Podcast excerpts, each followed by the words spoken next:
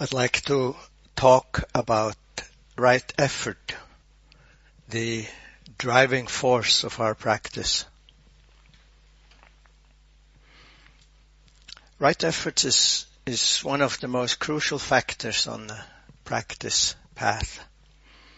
One could speak of the great art of skillful and effective practice. What is important is the predicate right. Effort itself is ethically neutral. Right effort always means an effort towards the wholesome. Right effort also enthusiastic effort, wise energy, skillful perseverance is described as follows. It's a force that supports, bears, strengthens what is wholesome in the mind. Just as an old house is supported by new pillars, so the mental factors present in our minds are supported by right effort. Just as a powerful reinforcement allows an army to maintain its position rather than back down, so right effort strengthens and supports the accompanying wholesome qualities in the mind. Right effort is also one of the five so-called spiritual faculties of the Indriyas and one of the seven so-called qualities of awakening, Bojjhanga. The last one we looked at was joy, if you remember.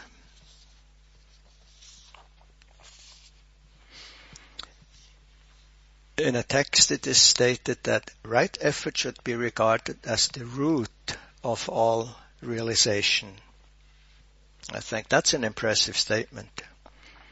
We must take seriously if we want to make progress in the path. Shantideva wrote about the perfection of inner qualities, the paramitas. If one has developed generosity, ethical conduct, and patience. One should then strengthen enthusiastic effort, for only in this way one will awaken. Just as no movement arises without wind, no liberating mental qualities arise without effort.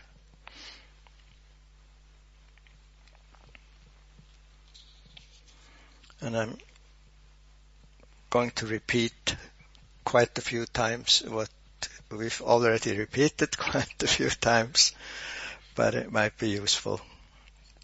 Right effort does not imply that we try to change our present experience, improving it, making it more pleasant or less unpleasant so that it gets the way we want it to be. That's not right effort. But usually it's difficult for us to hear this, let alone apply it. We are somehow subconsciously convinced that we meditate, maybe consciously convinced that we meditate in order to get rid of the unpleasant and get mostly pleasant states. But it is precisely this that does not work in this life in general. Rather, right effort is what it takes to be alert and mindful of the experience of this present moment and to sustain that contact as much as possible. In such a kind of effort, the principle of non-violence within meditation becomes visible. Liberation does not come from struggle and conflict, not from reaching out or wanting to get rid of, but rather from interested exploration, loving care, clear seeing, understanding, accepting, and letting go.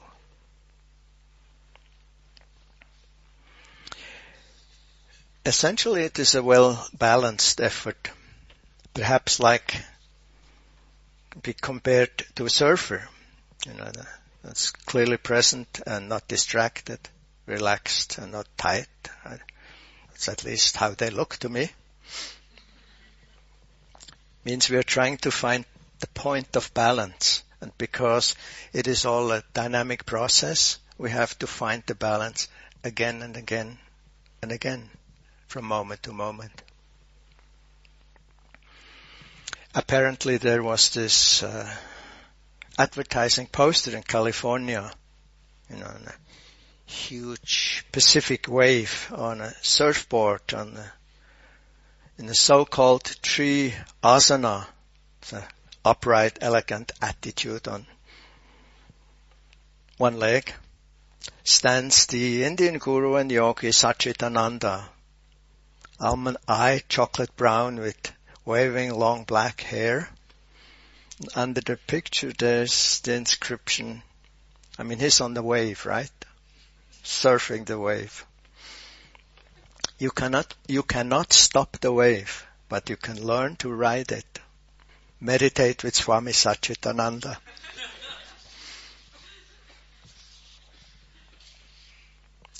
What we often keep on trying is to stop the wave or make it smaller or bigger or steer it in a different direction. Very exhausting. Sayadaw Tejaniya writes, it takes continuous effort but no exertion. It's interesting, the difference. It says it takes no exertion. When expectations are there, or if you want to achieve something specific, the mind needs too much energy. Do not let it be either tense nor limp. Yet perhaps it's not even really about finding the middle, you know, in between those two. Rather it's about giving up or letting go of the extremes. So it's not so much the middle between inertia and overexertion that we aspire to. Rather, it means to be neither tense nor sluggish. This of course requires that we are really attentive to the quality of the effort. Our tendency is sometimes to be grim or tense. Then next moment, however, we can be quite lazy or be exhausted from overexertion because we tried so hard. Balance, free of extremes, means instead of tense and grim, we are relaxed and inwardly light and gentle. But that again does not mean weak, lazy or sloppy, but awake and alert. So often relaxed is misinterpreted as a license for indolence, for Bequemlichkeit. I think relaxation is very important, but it is above all the relaxation that arises if we do not get something other than the experience that is present at this moment. It's not mostly about sitting or lying around comfortably. I mean, that can also be understood by relaxation. It's really an inward attitude. Properly applied meditation can become a gentle yet precise dance, quite alive and dynamic. The following pairs of words may look like opposites at first glance, but actually they describe exactly this freedom of extremes and thus the optimal inner attitude and practice. Something like relaxed care, unconcerned interest, gentle steadfastness, loving determination, flexible imperturbability, there's many of this. In short, relaxed interest and gentle consistency are the best in their attitudes in formal practice as much as in daily life.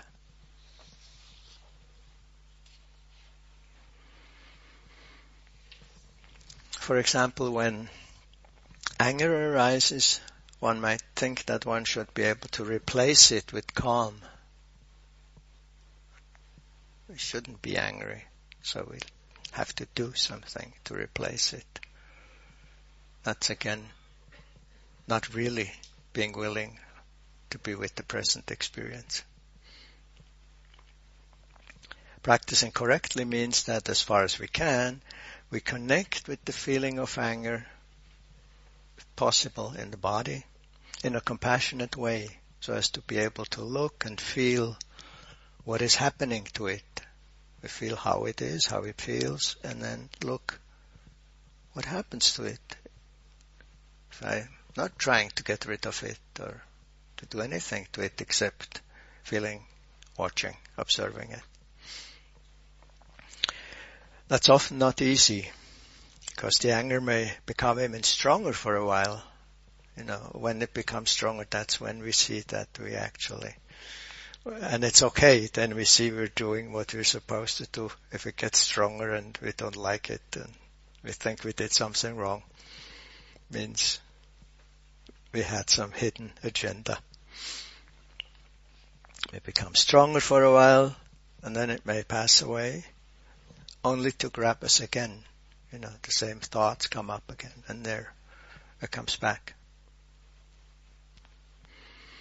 The helpful thing is to, to do is to remain in touch with the whole process. This empowers us to be present and reasonably equanimous even with quite difficult experiences. If on the other hand feelings of joy and delight appear in the mind, one might think that one must now be able to maintain them for as long as possible, or one would like to extend them as long as possible, which is understandable. But practicing correctly means being present with the joy, feeling and seeing what continues to happen to it. It may become stronger, it may stay the same, or disappear right away.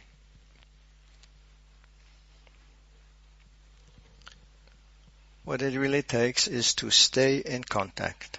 Again, this empowers us to be present with wished for pleasant experiences without immediately falling into attachment or desire. This is exactly what allows us to see more clearly and deeply that all experiences, all of them, both desired and the undesired arise due to causes and conditions, eventually pass away by themselves.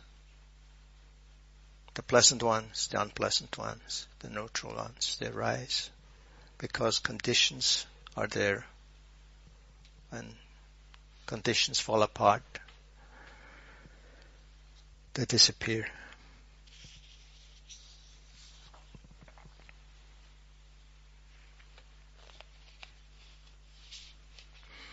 Traditional is Buddha's description of the right effort as the four great efforts. He described them in the Satya Vibhanga Sutta as follows. What is right effort? If you make an effort, if you arouse perseverance, if you endeavor to generate the intention not to create unwholesome mind states that have not yet arisen, to give up the unwholesome mind states that have already arisen in the mind, to generate wholesome mind states that have not yet arisen in the mind, to preserve, to strengthen and bring to fullness and perfection the wholesome mind states that have already arisen in the mind. This is called right effort. More specific, first one is not to allow the unwholesome, such as desire or aversion or worry or envy or conceit and so forth, that have not yet arisen in the mind to arise. It's good to be quite clear on the fact that if we do not want desire to arise within us, you know, especially interesting here during retreats because we can observe it so well. We do not go to places of which we already know that they will arouse desire in us. Now that's not here, but outside there, whatever it may be, you know, if we don't want desire, some of us don't go to the MediaMarkt. Others might go there and won't bring up desire. To the car exhibition or to the shop of Asian Buddhist junk or the pastry shop or the red light district, whatever. All this we don't go to nor do we devote ourselves to dwelling on thoughts and fantasies which will cause desire and envy or anger within. That's an interesting option here. You know, mind goes and we think, oh, that might be nice. Or we get caught in some old story and it brings up anger. Do not do that, to drop that as soon as we're aware of it. Secondly, to give up unwholesome states which have already arisen in the mind. Means not to feed resentment or envy or desire and the like when it is in the mind, but to not to give it energy, but to let it go when it has arisen in the mind. Thirdly is to generate not yet arisen wholesome states, such as kindness, compassion, what we did last week. Joy, generosity, equanimity, liberating wisdom. That's what we're up to this week. For example, if we know that being with like-minded Dharma friends or teachers motivates us towards the wholesome, we seek them out. It's going into situations from which we know that they will bring up wholesome qualities. And number four is to continue to cultivate and strengthen wholesome qualities which are already present in the mind. Say if we find, for example, that we are in a generosity mode, we apply this generosity by acting on it instead of waiting for the phase to pass. It's maybe not so easy here, but in daily life to see when there are wholesome qualities in the mind to act on them.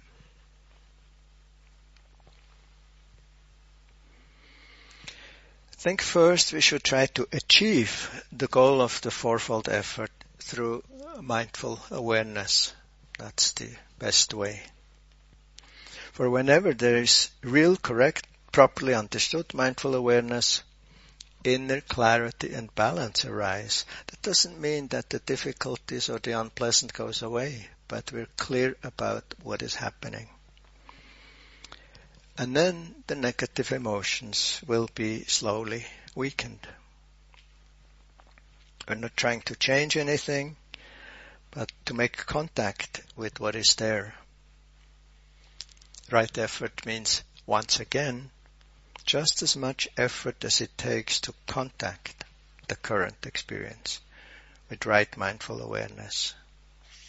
That is with an interested, non-judgmental, clear presence.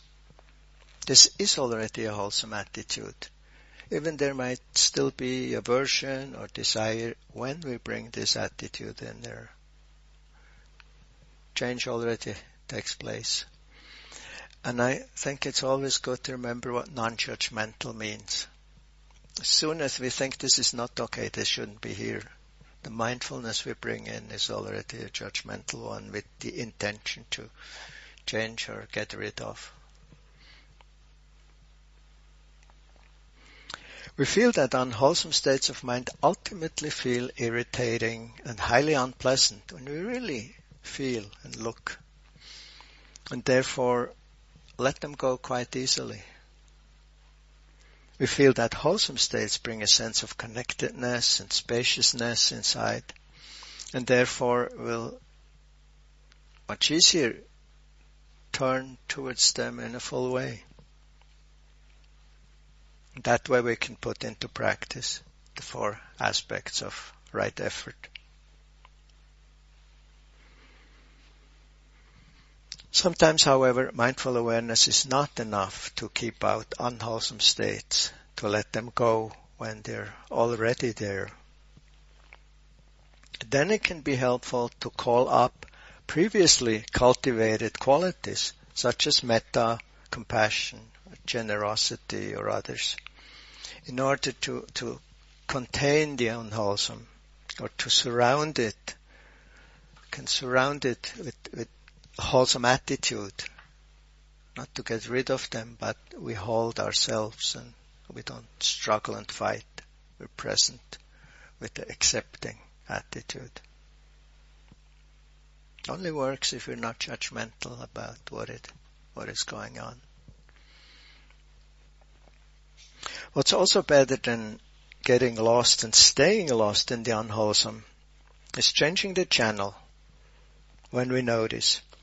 Instead of getting lost in a chain of thoughts of desire, we switch to wholesome thoughts or to neutral ones or to objects such as breathing or neutral body sensations or whatever is helpful and at least neutral or maybe wholesome.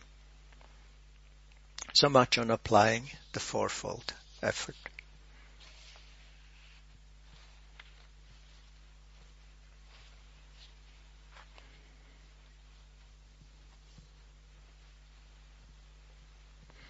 Next point is enthusiastic effort and urgency.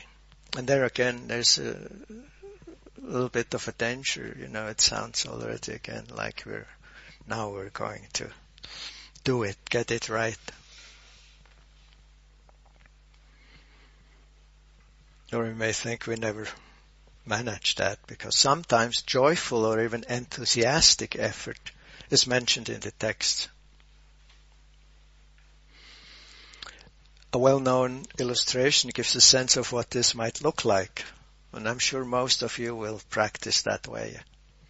It says bodhisattvas or practitioners, they throw themselves into practice like elephants plagued by heat and dust, throwing themselves into a cool lake with joy and enthusiasm. Isn't it that how you come into the hall? how you go out into the walking space. I'm sure. There's another image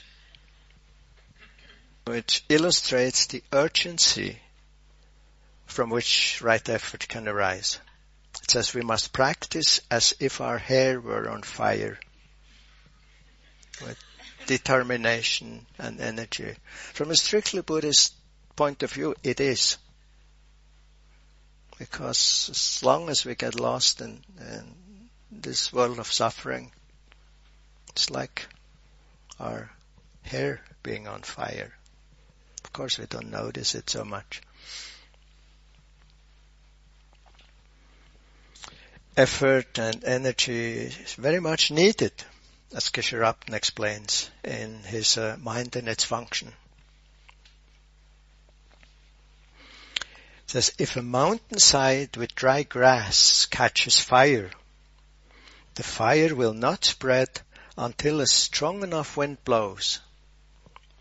In the same way, the fire of liberating knowledge will not burn the unwholesome mental qualities until this insight is well fanned by the wind of enthusiastic effort. Geshe describes three types of enthusiastic effort.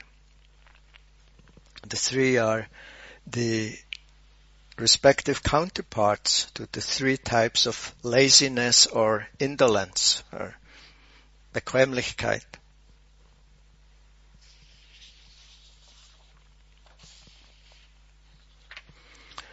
The first is simply uh, enthusiastic effort, uh, watchful, energetic state of mind which counteracts the first kind of lethargy or laziness. This is a dull mental quality which lacks any interest in the Dharma and which prefers to sink into a lethart- lethargic state.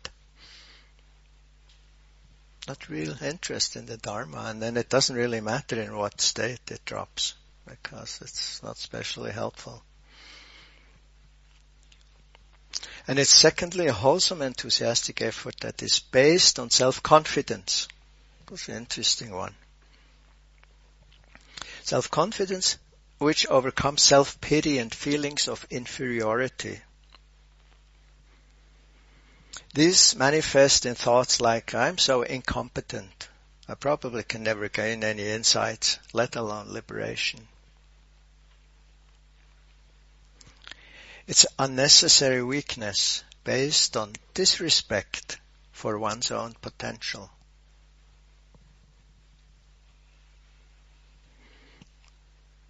The joy of the wholesome is the third enthusiastic effort that overcomes interest in the unwholesome. This third kind of laziness I find, find very interesting, especially for us today. It is interest in the unwholesome which is often confused with right effort. Because one makes an effort, but for something that is not necessarily wholesome or meaningful.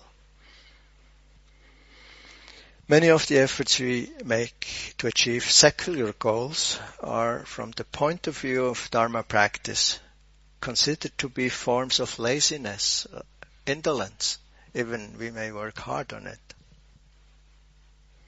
For example, all the effort it takes to to acquire nice housing, special food, pretty clothing, entertainment, distractions of any kind, or the striving for prestige, for success, and so forth, to name just a few.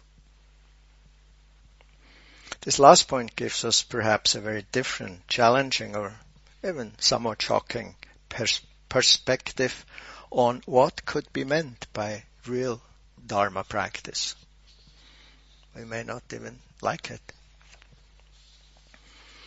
Geshe was, by the way, the one on the far end is Geshe Or Geshe was the perfect role model in this regard.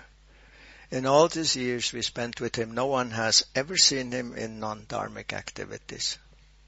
It's just not his thing, ever.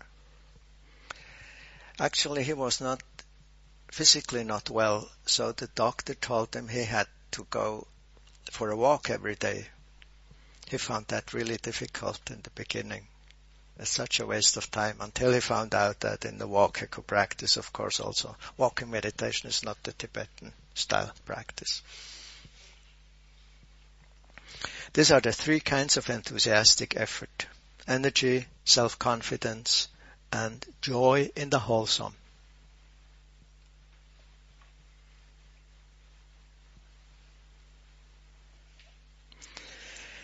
Next is perseverance and continuity. Effort also means perseverance and continuity in the practice from moment to moment. No one can practice for us, just as it would not help if someone took a language course in our place. We have to do it ourselves. That would be a great thing, you know. I would have people do Tibetan language courses, Spanish language courses, Italian. We have to do it ourselves.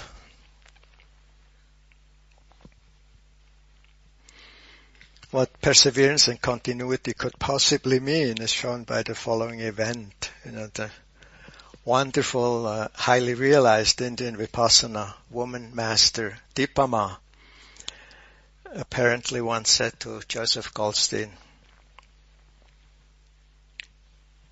why don't you meditate for two days for once? Joseph, who was used to meditate for weeks and months in retreat, was a little surprised by this suggestion until he, it turned out that Dipa Ma meant sitting two whole days without getting up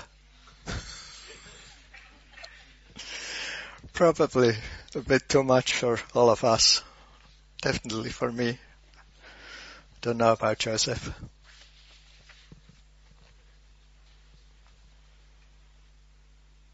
Perseverance sometimes is compared to the steady gait of the big elephant. Our practice is not about hurrying somewhere or struggling, but it is also not to stroll or creep along, occasionally taking a step forward here or there. Rather we go forward with the steady pace of the great elephant, undeterred with perseverance. And one must have seen an elephant walking to understand this image.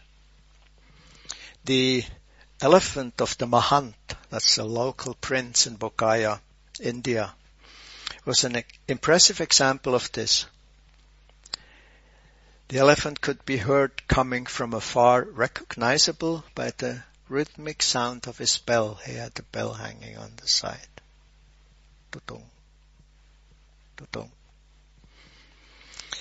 When he would stride through the indescribable tangle of the bazaar, the chaotic mess of trucks, of pilgrims, of goats, of rickshaws, of guys carrying huge loads, of dogs, of buses, of bakers, of engine noise and shouting and stench. His pace was undeterred, even dignified somehow, and without a single moment of hesitation. He wasn't walking like, you know, he was not fast, not slow, just badang, badang, badang. Somehow there was always just enough space in front of him. Of course, it might be easier if you're an elephant. but that's the image.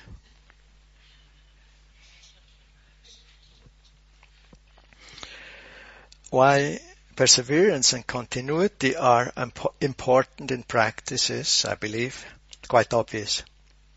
In order to allow for calm, for clarity and insight to arise in heart and mind, we need steadiness, we need perseverance.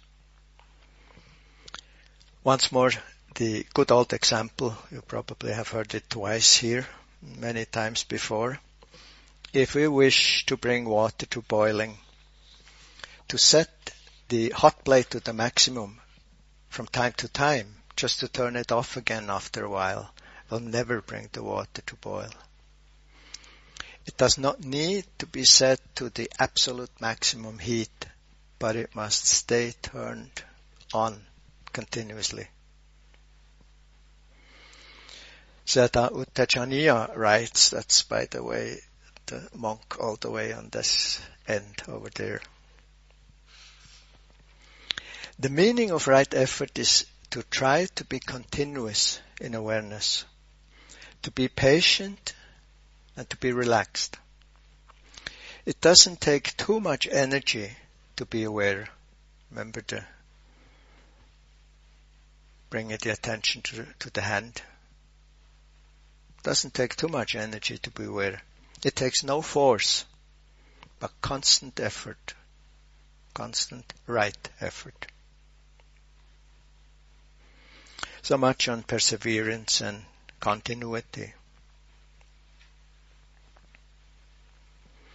Determination. Endurance, effort often goes together with determination. The effort and determination of the Buddha is impressively illustrated by the resolution he took when he sat under the tree of enlightenment after years of practice. He vowed that even if my flesh dries up, leaving only skin and bones, I'll not leave this place until I have found the way to the end of all suffering. That's what he did. For us, similar moments or situations may arise in our practice though we probably won't approach them as radical as the Buddha. Still, the questions arise. Do we really want to practice consistently, even when it's difficult, tedious or boring? Or do we opt for a more entertaining way of going through the day, especially when we get bored? Do we really want to practice qualities such as generosity and kindness, compassion, serenity in our daily life? If so, are we really doing it? Do we want to meditate every day? If so, are we really doing it? In order to be able to pull through the decisiveness, it takes willingness to continually be present with what is, whether wished for or dreaded, and to regard both as ideal opportunities for practice. In that way, whatever happens between right now and next Saturday in the retreat, you know, it goes up, it goes down, it's difficult, it's boring, it's interesting. Each of these situations and moments, ideal opportunities for practice if we feel like taking them. I'll read, a, I'll read you a story about decisiveness, perseverance, and continuity. I think mostly perseverance and continuity. It's called the daffodil principle. Daffodils are Aprilglocken or the er Narzissen. Several times my daughter had called me to say, Mother, you must come to see the daffodils before they are over. On her third call, I finally drove there. We turned into a small gravel road and I saw a small church. On the far side of the church I saw a hand-lettered sign with an arrow that read Daffodil Garden. We got out of the car, down the path, then as we turned the corner, I looked up and I gasped. Before me lay the most glorious sight. It looked as though someone had taken a great vat of gold and poured it over the mountain peak and its surrounding slopes. The daffodil flowers were planted in majestic swirling patterns, great ribbons and swaths of deep orange, creamy white, lemon yellow, salmon pink and saffron and butter yellow. Each different colored variety was planted in large groups and each one swirled and flowed like a river with its own unique hue. There were five acres of flowers. I guess it's, that's 2000 quadratmeter. Who did this? asked Caroline. Just one woman, she answered. She lives on the property. That's her home. Caroline pointed to a well-kept A-frame house, small and modestly sitting in the midst of all that glory. We walked up to the house. On the patio we saw a poster. Answers to the questions I know you want to ask. That was the headline. The first answer was a simple one. 50,000 bulbs. The second answer was one at a time by one woman, two hands, two feet, and one brain. The third answer was began in 1958. For me that moment was a life-changing experience. I thought of this woman whom I had never met, who more than 40 years before had begun one bulb at a time to bring her vision of beauty and joy to obscure mountain top, planting one bulb at a time, year after year. This woman had forever changed the world in which she lived. One day at a time, she had created something of extraordinary magnificence, beauty, and inspiration. What her daffodil garden taught is one of the greatest principles of celebration. That is, learning to move towards our goals one step at a time. Often just one baby step at a time. And learning to love the doing. Learning to use the accumulation of time. When we multiply tiny pieces of time with moment after moment effort, we too will find we can accomplish magnificent things. We can change the world.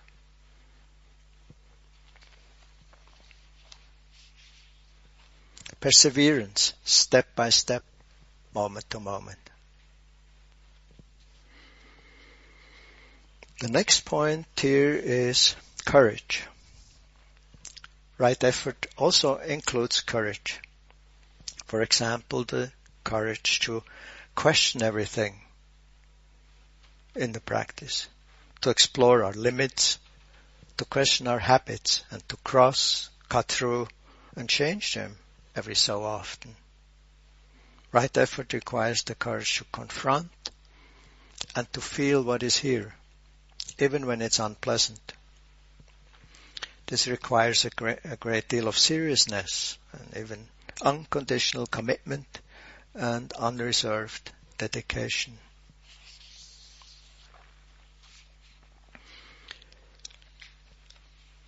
This of course does not mean that we should measure ourselves against high ideals and turn Dharma practice and meditation into a hopeless struggle for perfection.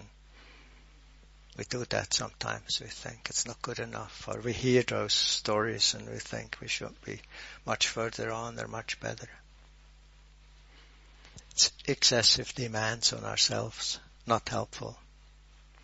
Without severity or harshness, we can look at resistances, really feel them, not stubbornly or grimly, but quite precisely and at the same time in a relaxed way.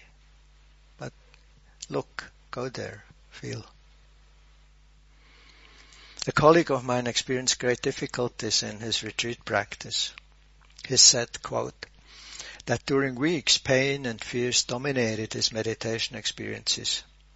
At the worst moment, the word courage suddenly appeared in his mind. It repeated itself almost like a mantra. Every time the word appeared, he felt his heart grow stronger until the last deepest place of fear and resistance against what happened and which had kept him apart from the immediate experience dissolved. What had just been unbearable became completely acceptable. Courage does not mean looking for a better condition. Rather, it's the boldness of being truly present. The last point I want to mention is fearlessness. In fact, I think this is also about courage in some way. Because most of the time we have no control on whether we're afraid or not. You know, we can't decide. We're not afraid when we are. Amy Schmidt described an interesting experience she had with Dipa Ma. She wrote, Dipa Ma and I sat on a plane from India to the USA. Suddenly we met with enormous turbulence and suddenly the plane hit an air hole and dropped downwards in a dramatic manner drinks and other items flew up to the ceiling before finally the plane returned to more stable air masses. I must have been screaming. Dipa Ma sat on the opposite side of the aisle. Quietly, she stretched out her hand, took hold of mine and held it. Then she whispered, daughters of the Buddha are fearless. Of course, fear also has an important or several important practical functions. I'd say when we walk on the road and hear motor noises, even if we're very mindful and concentrated yogis, probably makes sense to step aside and leave the road to the approaching car instead of carefully looking, you know, at the, the fear in the mind. When the house burns, it is better to listen to the fear and leave the house as quickly as possible instead of inwardly thinking, oh, fear, fear, fear. In many cases, however, it is very liberating to look carefully and attentively at our minds and to look whether the thoughts are adequate and realistic or whether they are all unquestioned patterns that impose fear and limitations on us which ne- may not be necessary justified at all.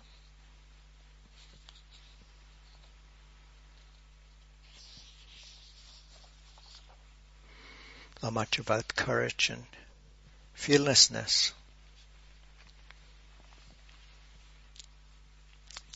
Finally, I would like to briefly tell a story about my Bengali Vipassana teacher, on Anagarika Munindra. I think it's also Carol's teacher. Yeah, and my teacher.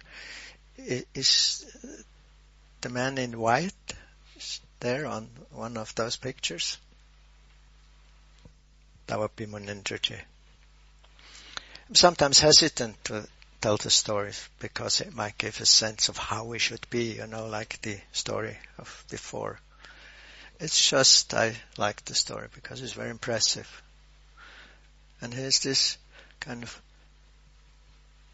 rather short, not at all very impressive person. It's uh, even more surprising and, and inspiring to hear.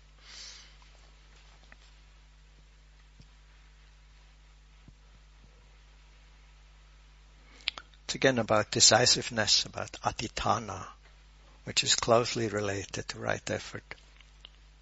This is more or less a quote. Munindraji, who was also the teacher of Dipa Ma and Joseph Goldstein, had hoped for half of his life, he was Indian, Bengali, that he would finally be able to do a very long meditation retreat under competent guidance in the India of his time, there was no Buddhist practice. Buddhist practice in India has more or less died out uh, at the time of the Mughals around the year 1000. When the retreat he wanted to do finally became possible in the retreat center of Mahasi Sayadaw, a famous Vipassana meditation master in Yangon, Burma, Munindraji made the following experience during his first days there. He had great trouble with the sitting meditation and chairs were absolutely no option. Because of strong rheumatic pains, he was hardly able to sit still for half an hour. For him this was extremely difficult to accept. Now that his chance had finally come, and he was by no means certain that such an opportunity would ever come up again for him. So it was quite intense. One day Mahasi Sayadaw told him about the student who had just sat in meditation for nine hours solid. Munindra felt that he had to do the same no matter what. So the next morning he sat down for meditation and vowed to just remain sitting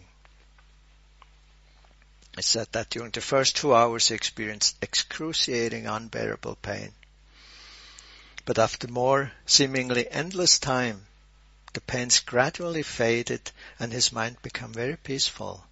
And he felt as if he were floating in the air, enveloped by a steady, steadily increasing powerful light. This lasted up until the evening. Very impressive. When Munindra reported this experience to Mahasi Sayadaw the next morning, the Sayadaw advised him caringly but laconically to simply continue with his practice. Go on. It's a story about heroic effort, about courage, and really about determination. Also one that shows the experiences Munindra had were fantastic but his teacher immediately made it clear that the goal is not pleasant or fantastic experiences. Even if they are super impressive, the goal is true liberation from self-created inner suffering, which Munindraji, by the way, achieved within a few months.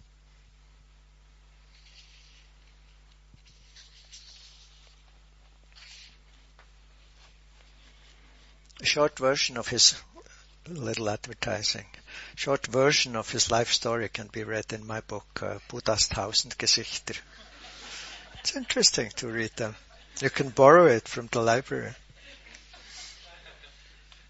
I'd like to close with the following verse by Lama Tsongkhapa, which sums up the essence of Dharma practice. by strapping the mind to the boat of listening, reflecting and meditating on the teachings. And through hoisting the sail of the extraordinary wish, the altruistic compassionate motivation of bodhicitta for the welfare of many, propelled by the wind of persistent joyful effort, may we free all living beings from the ocean of this stressful existence. Thank you.